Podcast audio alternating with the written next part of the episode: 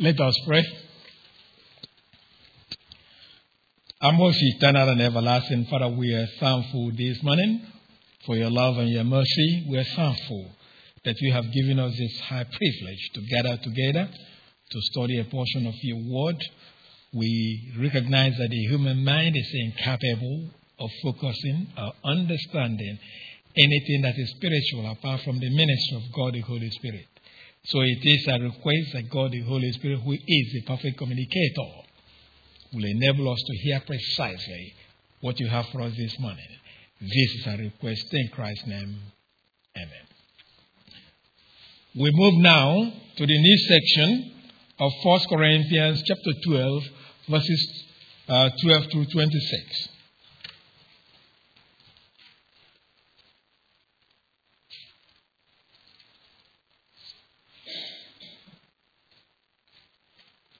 First Corinthians chapter 12, verses 12 to 26. I'm going to read the whole thing and then come back and pick up some verses that we focus this morning. He reads, The body is a unit, though it's made up of many parts, and though all its parts are many, they form one body. So it is with Christ. For we were all baptized by one Spirit into one body, whether Jews or Greeks, slave or free, and we were all given the one Spirit to drink.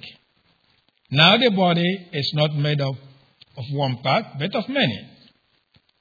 If the foot should say, Because I'm not a hand, I do not belong to the body, it will not for that reason, cease to be part of the body. And if the ear should say, Because I'm not an eye, I do not belong to the body, it will not, for that reason, cease to be part of the body. If the whole body were an eye, where would the sense of hearing be? If the whole body were an ear, where would the sense of smell be? But in fact, God has arranged the parts in the body, every one of them, just as He wanted them to be. If they were all one part, where would the body be? If it, as it is, there are many parts, but only one body. The eye cannot say to the hand, I don't need you. And the head cannot say to the feet, I don't need you. On the contrary, those parts of the body that seem to be weaker are indispensable. And the parts that we think are less honorable, we treat with great, with special honor. And the parts that are unpresentable are treated with special modesty, while our presentable parts need no special treatment. But God has combined the members of the body and has given greater honor to the parts that lacked it, so that there should be no division in the body, but that each part should have equal concern for each other if one part suffers, every part suffers with it. If one part is honored, every part rejoices with it. Now, I don't know if you have read this part and you just say, What's all that about? If you've thought about it, we're going to go before I even get into this. Is we live in a time when even Christians allow the society to define the way they use words.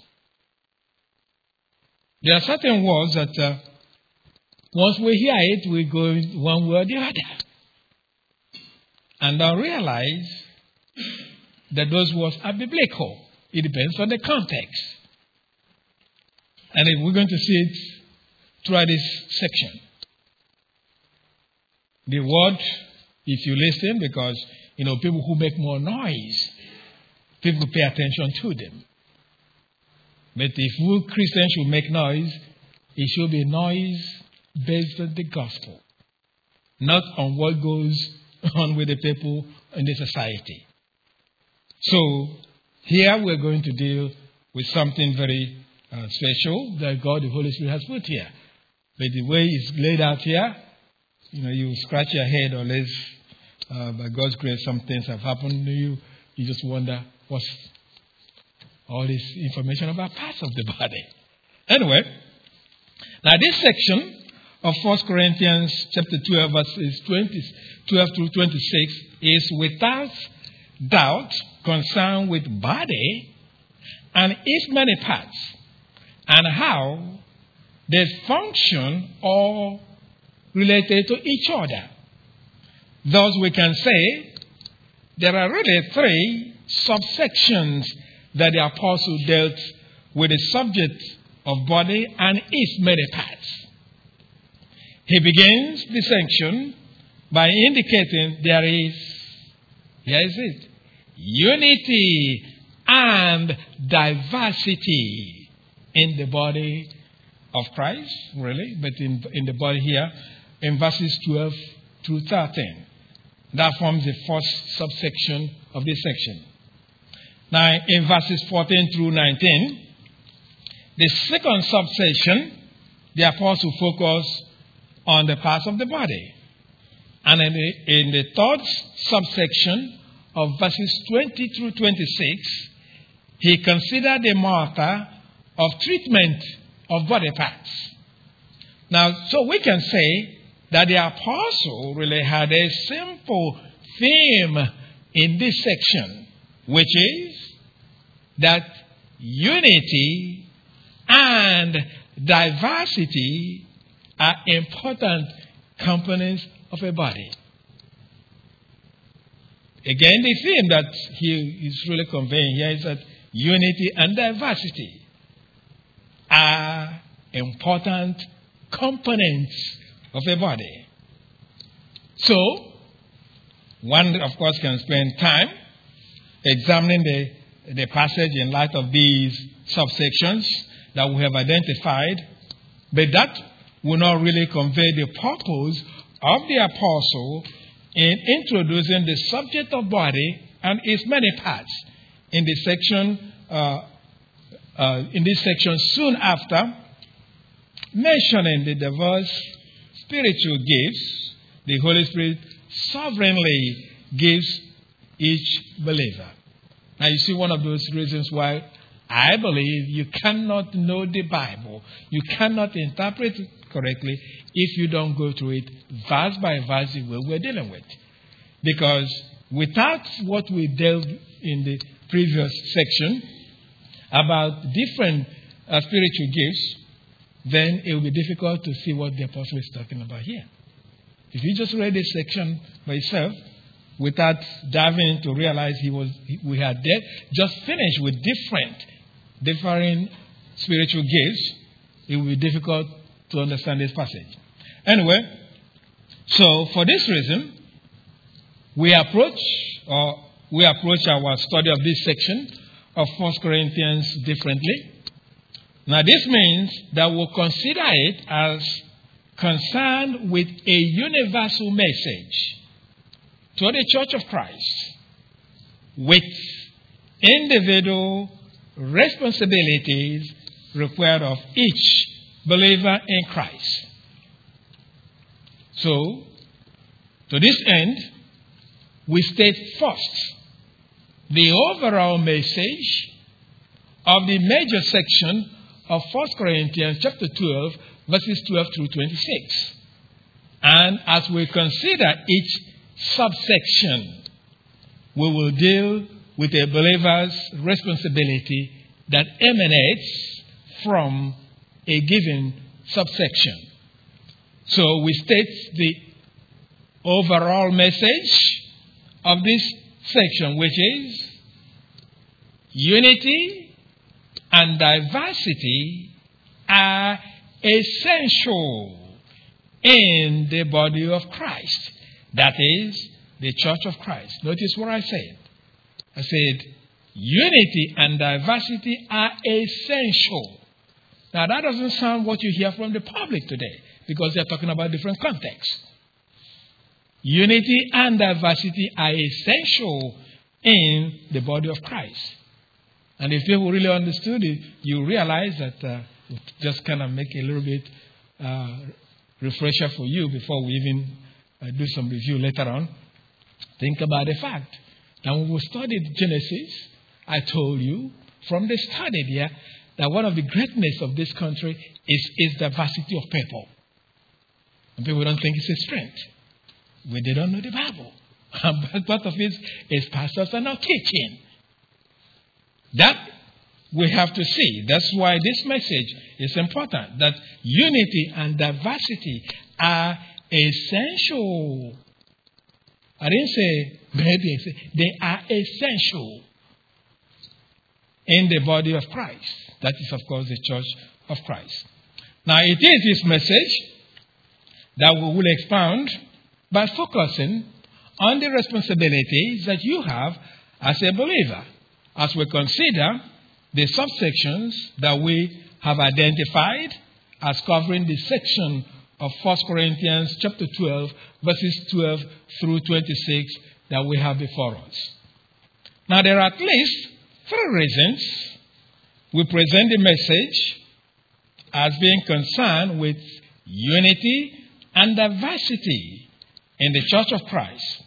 Although the passage is focused on the parts of the human body. So there are three reasons. A first reason for this approach is how the apostle began the first sentence of the section in, in the Greek of verse 12. Now, although the translators of the 1984 edition of the NIV did not translate the Greek conjunction that should begin verse 12 in the English, but the Greek begins with a Greek conjunction that has several usages. For example, the Greek conjunction can be used as a marker of inference with the meaning of something like so, or then, or by all means. Or it can be used as a marker of cause or reason for something, in which case it may simply be translated because or again for. Now, in our passage of 1 Corinthians 12, verse 12, it is used as a marker of clarification or explanation, implying that it is used for the explanation of the importance of different spiritual gifts in the church of Christ, though uh, he did that through analogy of the body with many parts. Now, in effect, the apostle is about to explain, using an analogy of the human body with its many parts, the necessity of God giving the various spiritual gifts to various individuals in the church of Christ as he sovereignly determines that the apostle thought of already that we have studied in detail in verses 4 to 11 of this 12th chapter. So it is for this reason that we know that the apostle is concerned with the concept of unity and diversity in the church of Christ. Now, by the way, most of our English versions begin verse 12 with the conjunction for. But the 2011 edition of the NIV begins the verse with the phrase just as. That's how they began uh, the 2011 edition. Just as. Which, of course, is a translation of the first word in the Greek of this verse. But the translators still did not translate uh, a Greek conjunction that should read for, that you see in many English versions. So, for that reason, that word for tells us he's explaining. You have all these different gifts that we talked about, especially between verses 7 and 11. Now he's giving an explanation that shows why there should be different, and yet there should be a unit. So that's the first reason for uh, speaking of what we have just said. A second reason for stating that the message of this section is unity and diversity are essential in the body of Christ, that is the church of Christ, is because of the comparative clause in the last clause of 1 Corinthians 12, verse 12. Look at it.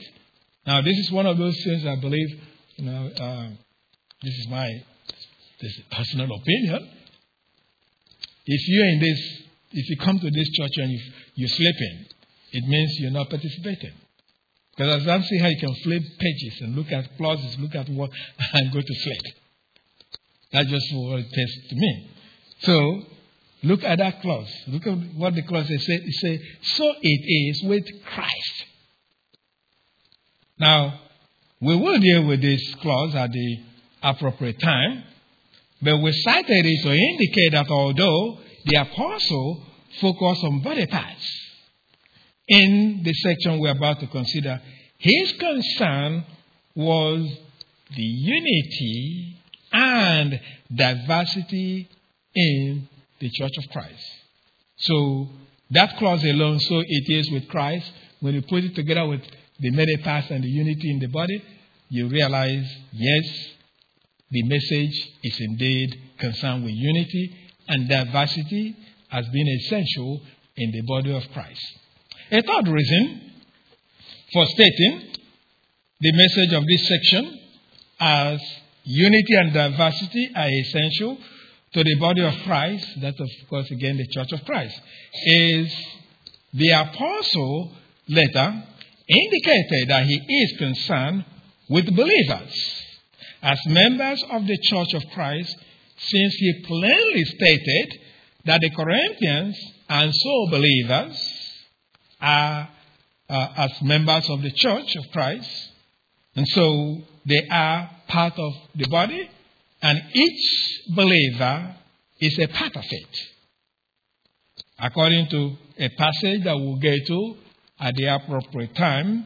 That is 1 Corinthians chapter 12, verse 27. Look at verse 27.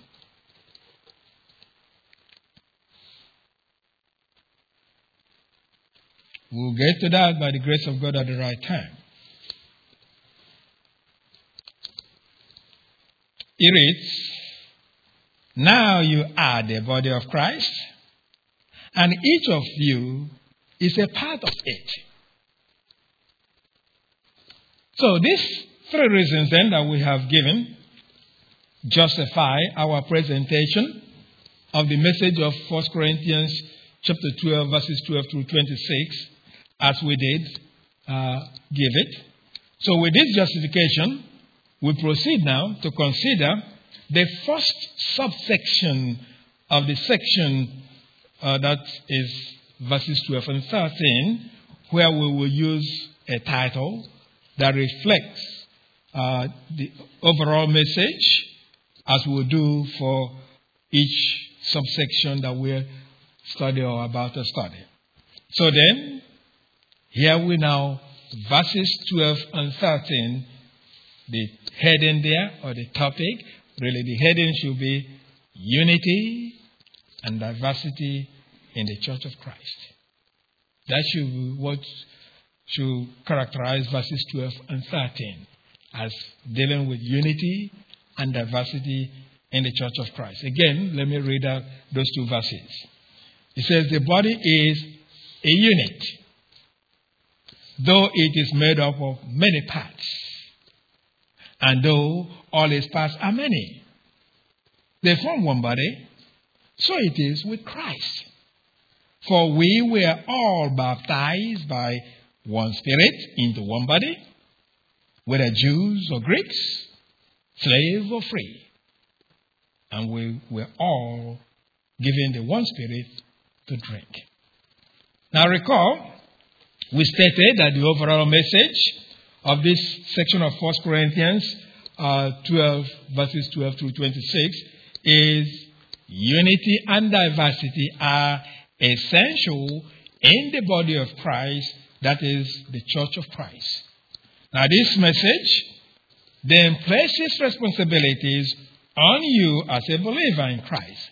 Therefore, your first responsibility, based on this subsection of 1 Corinthians chapter 12, verses 12 and 13, your first responsibility is this. You should recognize the unity and diversity in the church of Christ. You should recognize it. Can wash it away.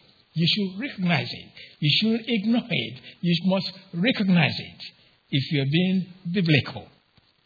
Now, there are two reasons given in this section of verses 12 and 13 that you should carry out this responsibility of recognizing the unity and diversity in the church of Christ.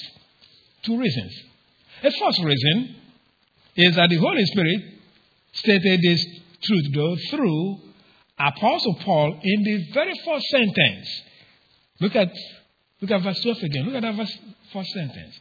Say, the body is a unit, though it is made up of many parts. That the Holy Spirit has said to us, there's unity. There's a unity in the body. Now, the second reason is because of the two examples of unity and diversity in Christ provided in verse 13. That's the second reason we know you have that responsibility as a believer. Because we have examples of unity and diversity in the body of Christ provided in verse 13. Because we begin with focus on the first reason given in verse 12.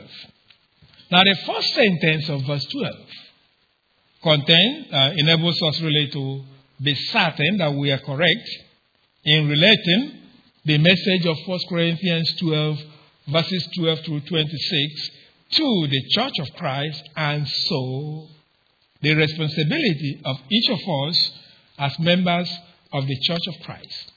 Now, we say this because, although again the 1984 edition of the NIV, unlike the 2001, uh, 2011 edition, they not translate the first Greek word in the verse. The Greek uses or use a word that tells us that the apostle intended for us to apply the analogy he gave here to the church of Christ. Now you see, the Greek actually begins with a Greek word that is used uh, in an emphatic marker, uh, manner as a marker of comparison between two events and states. Now, in our passage, the comparison is made between the human body that the apostle used in his analogy and the church of Christ, although it is not explicitly stated. See, the word body, that's why we begin to look at that word, because it says the body, according to the NIV, although we have a, a Greek word that begins, uh, that is not translated. Now, here I say the word body, because he said the body is a unit. That word body is translated from a Greek uh, word that is used both literally and figuratively. Now, literally, it is used for the body of a human being or an animal, as in the instruction of the Lord Jesus, not to be afraid of those who can only kill the body, I mean, kill the body and that's it, but to be afraid of God who can destroy both the body and soul, in, as stated in Matthew chapter 10, verse 28. Matthew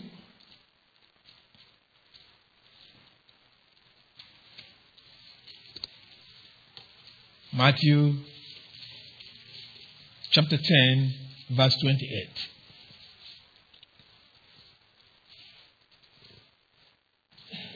Matthew chapter 10, verse 28. He reads, Do not be afraid of those who kill the body. That word body is soma from the Greek. Who kill the body, but cannot kill the soul. Rather be afraid of the one who can destroy both soul and body in hell. Now, the body, of course, may refer to a dead body or a corpse, as it is used to describe Jesus' declaration recorded for us in Luke chapter 17, verse 37. Luke 17, verse 37.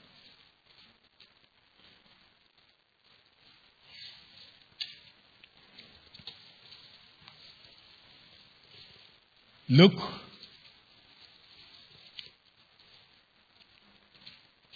chapter 17, verse 37. It is, Where, Lord? They asked. He replied, Where there is a dead body, there the vultures will gather. Now, the body may refer to a living body, such as the one that is involved in sexual immorality, as stated in Romans chapter 1, verse 24.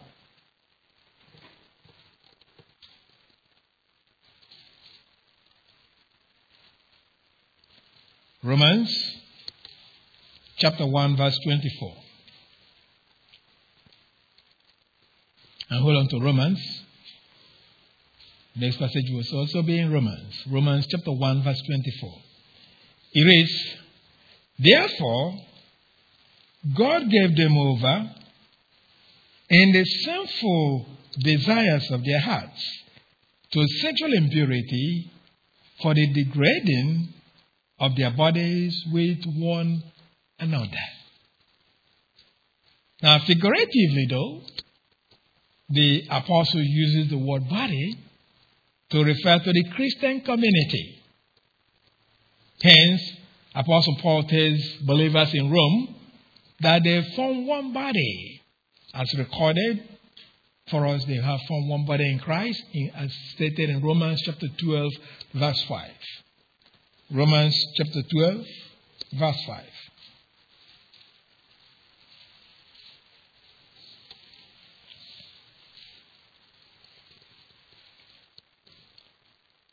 Romans chapter 12, verse 5.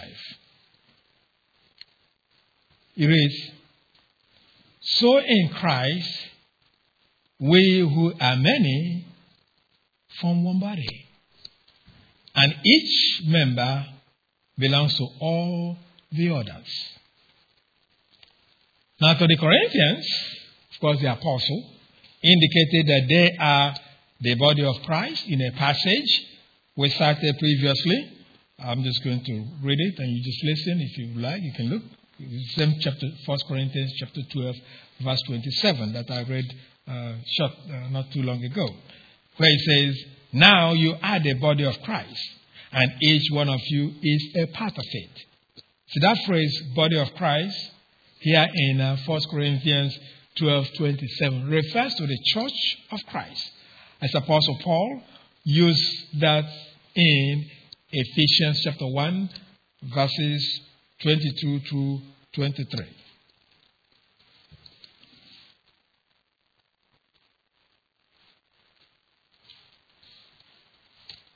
Ephesians chapter 1, verses 22 to 23.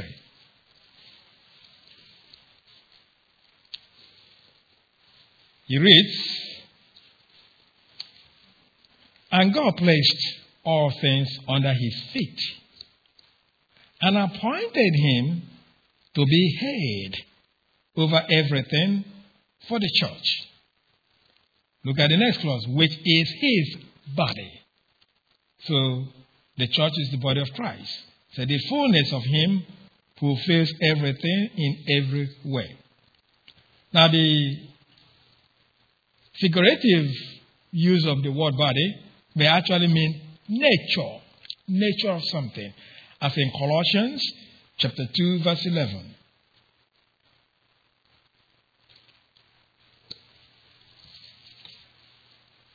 As it's really used to describe our sinful nature. In Colossians chapter 2, verse 11. Colossians 2, verse 11. And hold on to Colossians because I'm going to read another verse in that chapter. Colossians 2, uh, chapter 2, verse 11 reads, In him you were also circumcised in the putting off of the sinful nature, not with a circumcision done by the hands of men, but with the circumcision done by Christ. Now, the word, the Greek word may mean uh, the thing itself. It may mean the thing itself or the reality. The same word body can mean the reality. In imagery of a body that casts uh, a shadow, as that's the way the word is used in Colossians 2 that you have. Look at verse 17. Look at verse 17. Verse 17 reads, These are a shadow of the things that were to come. The reality, however, is found in Christ. Now that's interesting because here the uh, translators of the NIV had given a literal, taken the literal word and given it a figurative meaning. For example, see that clause where it says, the reality, however, is found in Christ. You know what the Greek really reads? This is the way it reads. And the body is of the Christ. That's all he said. And the body is of the Christ. But here they translate the reality, which is a meaning, a figurative meaning of the Greek word soma. Now the Greek word may mean physical, physical, as it is used to describe the needs of a destitute believer that may go unmet in James chapter 2, verse 16.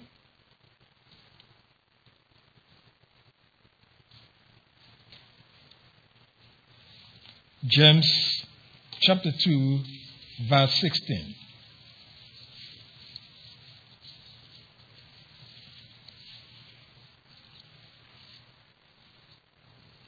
James chapter 2, verse 16. It reads If one of you says to him, Go, I wish you well, keep warm and well fed, but does nothing about his physical needs, what good is it? In other words, you see a fellow believer you know you're in a position to do something to help him or her, and you just say, okay, brother, let's just pray, or, you know, sister, let's pray and let God do that. You say, what's all that for? When God has given you the means to help that person. So that is what we have here. But the, the phrase here, it says, his physical needs. That is literally from the Greek. This is where it is from the Greek. The things needful for the body. That's the way it is in the Greek. The things needful for the body. But the NIV, instead of the body, just say physical needs, which is a more uh, correct way to look at it. Still hold on, James. Now, the Greek word may refer to an entire person. In other words, body, soma can refer to an entire person as it is used to describe the corrupting activity of the tongue in James chapter 3, verse 6. James chapter 3, verse 6. James chapter 3, verse 6. It is the tongue also is a fire, a world of evil among the parts of the body. It corrupts the whole person, says the whole course of his life on fire. And, it, it, and is itself set on fire by hell. Now, tongue, one of the uh, smallest part of the body as an organ, is can do a lot of damage physically and spiritually. Anyway, the sentence, when it says it corrupts the whole person, that's the tongue corrupts the whole person.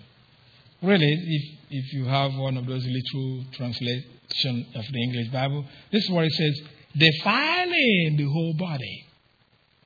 So you wonder how does the tongue defile the whole body? No, what it's talking about is the whole person. So it is clear then that the corrupting influence of the tongue is on the entire person. That includes body and soul, and not merely the physical body. Because when, when we uh, say certain things, come out of our body, our mouths, we cause some problem for a lot of people by what we say because we're not thinking. And when we do that, we harm a lot of people. And that is what we have here as what the, uh, the tongue can do.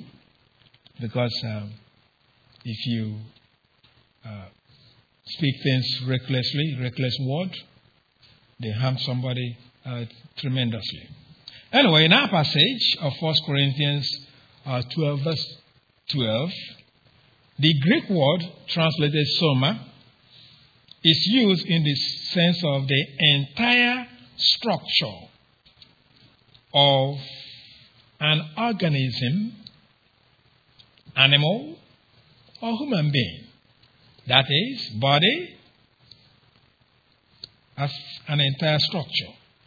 So the body is then described in the NIV. Go back to where we're studying, verse 12 again of 1 Corinthians 12. Look at what it says. The body is a unit. The body is a unit. Now, that word unit is translated from a Greek word that is a numerical term with the meaning one, one, I say numerical term. However, there are several senses associated with the basic meaning. The word may mean one with focus on the quantitative aspect of a person or thing. Thus, the Greek word may mean one in contrast to many, as Apostle Paul used the word to indicate that one person, Adam, was responsible for the entrance of sin into the world in Romans chapter 5, verse 12.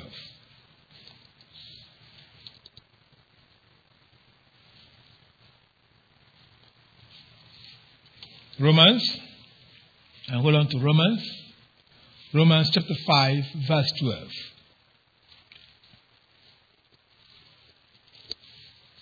Romans chapter 5, verse 12 reads, Therefore, just as sin entered the world through one man, and death through sin, and in this way, death came to all men because all sinned. Here, one man, Adam, and that's a Greek word, it means one in contrast to many.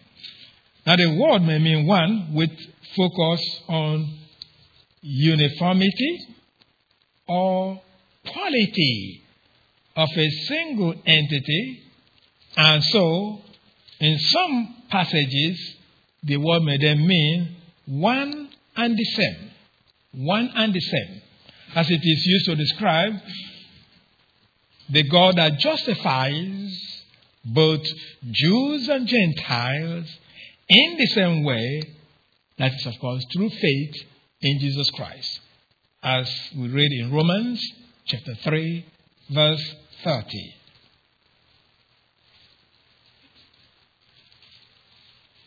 Romans chapter 3, verse 30. It reads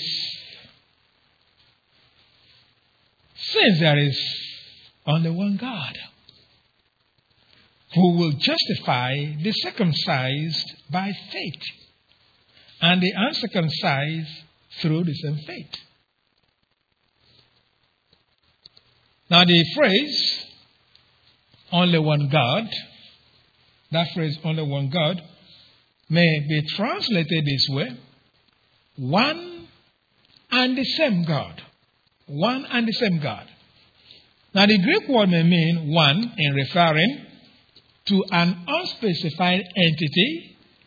So it may mean something like someone, someone, as it is used in the instruction regarding the practice of speaking in tongue in public worship as stated in 1 Corinthians 14, verse 27.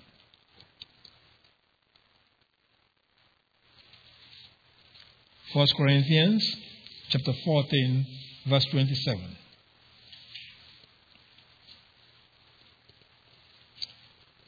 Is,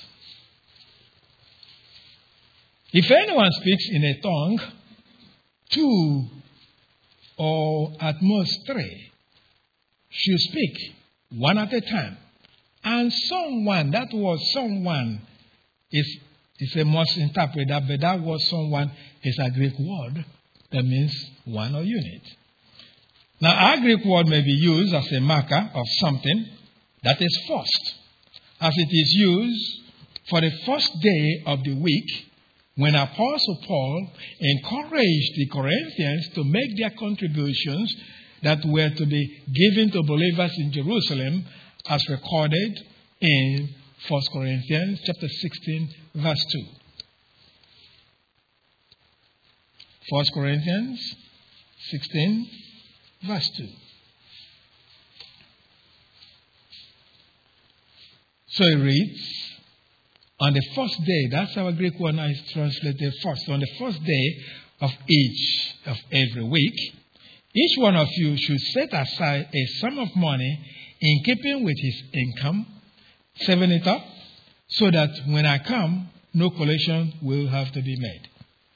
Now, in our passage of 1 Corinthians 12 12, the Greek word is used in the sense of one or single unit, in contrast to more than one.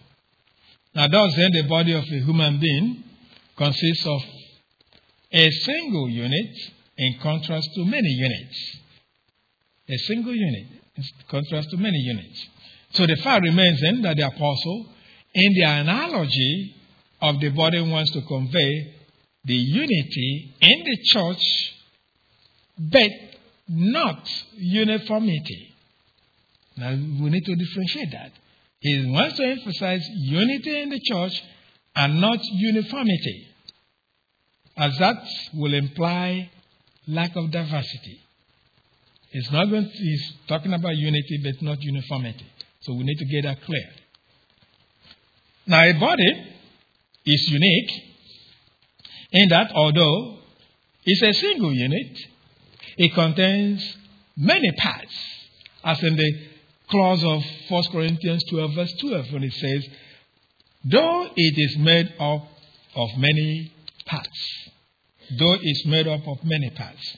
Now, literally, the Greek, of course, reads, and has many parts. And has many parts. The word parts here is translated from a Greek word that literally refers to a part of the human body, and so may mean something like body part or limb. Body part or limb. As Apostle Paul used it, in instructing believers about ensuring that no physical part of their bodies is an instrument of sin, as we read in Romans chapter 6, verse 13. Romans 6,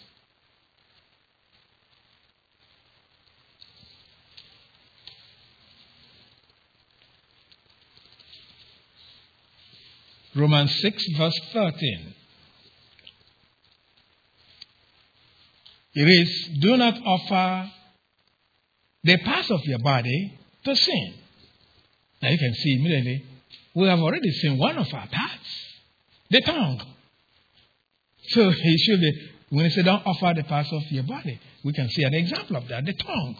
Don't give your tongue to sin by, you know, by what we say. So do not offer the parts of your body to sin as instruments of wickedness, but rather offer yourselves to God as those who have been brought from death to life, and offer the parts of your body to Him as instruments of righteousness. Now, figuratively, though, the word may mean member. That is a part of uh, that. That is a part as a member of a whole, as it is used to describe individual uh, believers as part of the body of, of Christ or the part of the body of, of the church, to whom another believer should endeavor not to lie to, according to Ephesians chapter, five, uh, chapter 4, verse 25.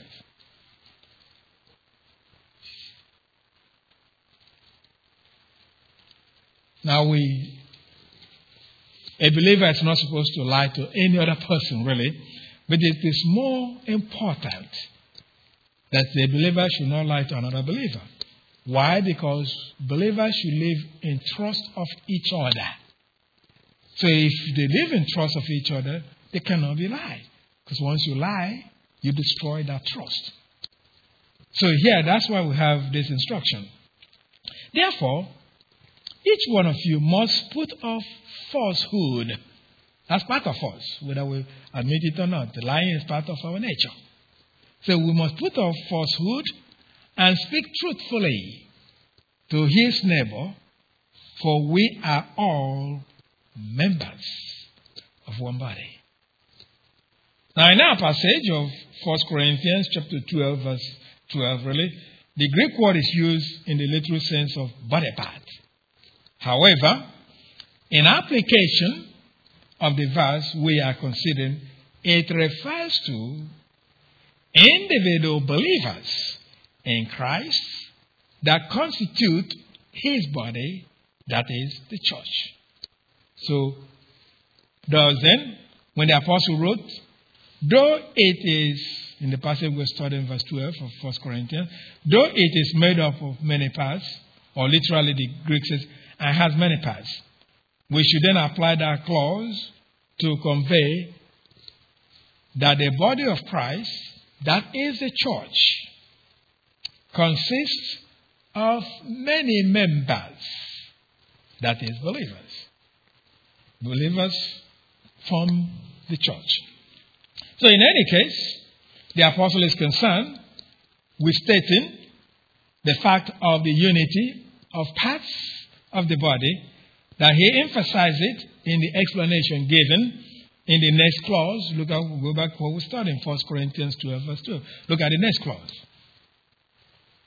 1 Corinthians 12, verse 12, the next clause says, And though all its parts are many, they form one body. Though all, uh, and though all its parts are many, they form one body. Now, literally, the Greek reads this way. This way reads, and all the parts of the body, be many are one body. Again, and all the parts of the body, be many, are one body. And so we contend that the apostle, as far as the second clause, this, that the clause, uh, and though all of its parts are many, they form one body, that that explains really the first clause. Look at the first clause where we're starting. The first clause of verse 12. Look at where it says, The body is a unit, though it is made of many parts. Now we get to the second, we say that second is explaining the first part. Again, the first part says the body is a unit, though it is made of many parts. And then we read the clause and say, and though all its parts are many, they form one body. So it is explaining that. Now, this is because the word and that I use in the second uh, clause, and it's literal also, is translated from a Greek conjunction that may be used to connect one clause to another either to express, contrast, or simple continuation. But in certain occurrences, though, the marker may be left untranslated. Now, although it is often translated but in the English, when there is uh, a perceived contrast between two clauses, but it has other meanings, such as now. So, when it is used to link segments of a narrative. Now, it can be used to insert an explanation with the meaning that is, that is. As that is the way that the Apostle Paul used it, the Greek particle to explain what Jesus being obedient to death meant in Philippians chapter 2, verse 8. Philippians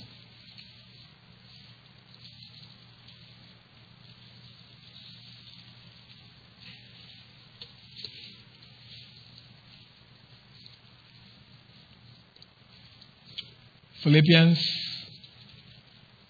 chapter 2, verse 8. Speaking of Christ, who humbled himself, uh, left heaven with all his glories, although he is God, he humbled himself, took on human form. Here it's been explained in one way. And he says, and being found in appearance as a man, he humbled himself and became obedient to death. Even death on a cross. Now, the NIV and uh, many of our English versions use, if you notice, look at, you have a dash. See this? See, when we, we study the Bible, you pay attention to everything. I know that's why many people just they don't want to, you know, go through all that labor. And when we don't, we miss out the fine details of the scripture. So here, they really didn't translate it, but notice they use a, a dash and then the word even. In order, in their translation of this verse, probably to indicate an explanation when they use that dash. That's what they were probably trying to do. In other words, to provide or indicate an explanation or emphasis on the death of Christ on the cross. In other words, it's not just that he humbled himself, that's the issue. But look at what it resulted. Now, it's one thing to say, yeah, I'm a humble person. Of course, when people are humble, they don't really say it, they act it. But let's just say somebody says, I'm a humble person. Well, will you remain humble in the face of threat to your life? That's an issue. Because when our lives are threatened, we come out swinging. As they say, we'll fight. So that's why he's making this issue. He says, He humbled himself and became obedient to death, even the death on a cross. Because that's a horrible way to die. It's easier if somebody shot, for example, and it's the second that's gone, than to hang somebody on a tree for hours and hours in cruciating pain. That's what Christ signed for. He designed the punishment because he knew it's part of his plan.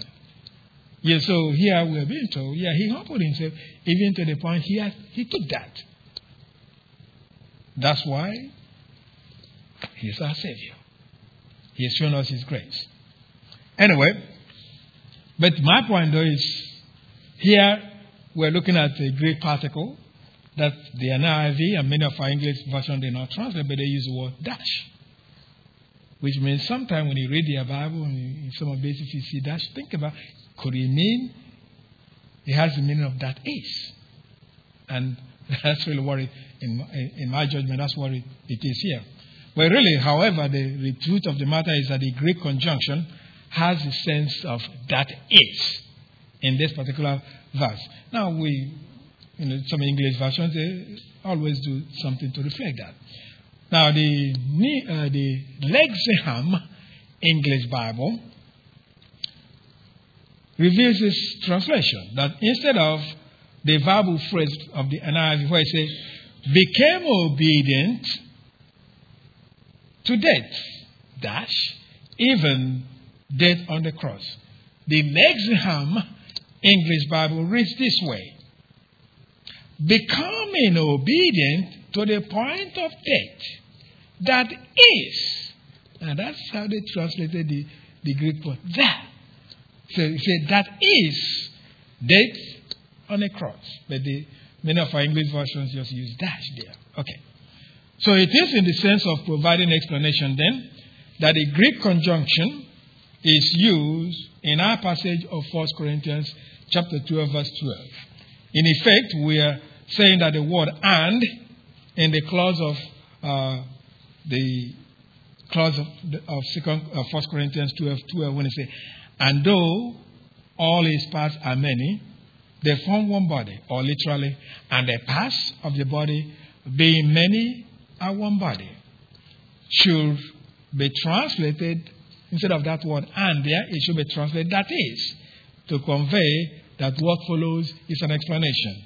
Now, this interpretation, if applied to the clause of the NIV again that reads, and though all his parts are many, they form one body, it would then read something like this.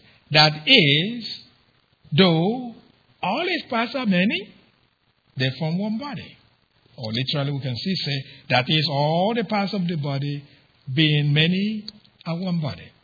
Now, that the clause of 1 Corinthians 12, verse two, uh, 12, and though all its parts are many, they form one body, is intended to explain the first clause that reads again, the body is a unit, though it is made of many parts, may be seen from the position of the word body in each of these two clauses. The position of the body. Now, the word body begins the first clause where it is used, um, um, whereas it is used as what ends the second clause. Beginning and here ends it. So the apostle ended the first clause with the sentence, it is made up of many parts, but picks up the concept of many parts in the sentence of the second clause. Its parts are many. So he's explaining it. Thus, the apostle intended the reader to recognize that the many parts of the body combine to form one body as a unit. He referenced in the first sentence when he said the body is unit. Now he's explaining all that come up to make that unit. So in, in application, the apostle wants to emphasize that regardless of the diversity in the body of Christ, that all believers combine to form the church of Christ or the body of Christ. That's his point he wants to emphasize. Now, no matter, there are many, many members, regardless of what diversity or where we classify them, they all come together to form one body, a unit in the body of Christ. That is his point that yes, regardless of the diversity in the body of Christ, that all believers combine to form the church of Christ. We'll take a break, and after the Lord's Supper, we'll come back and finish with it. So please pick up your elements during the break.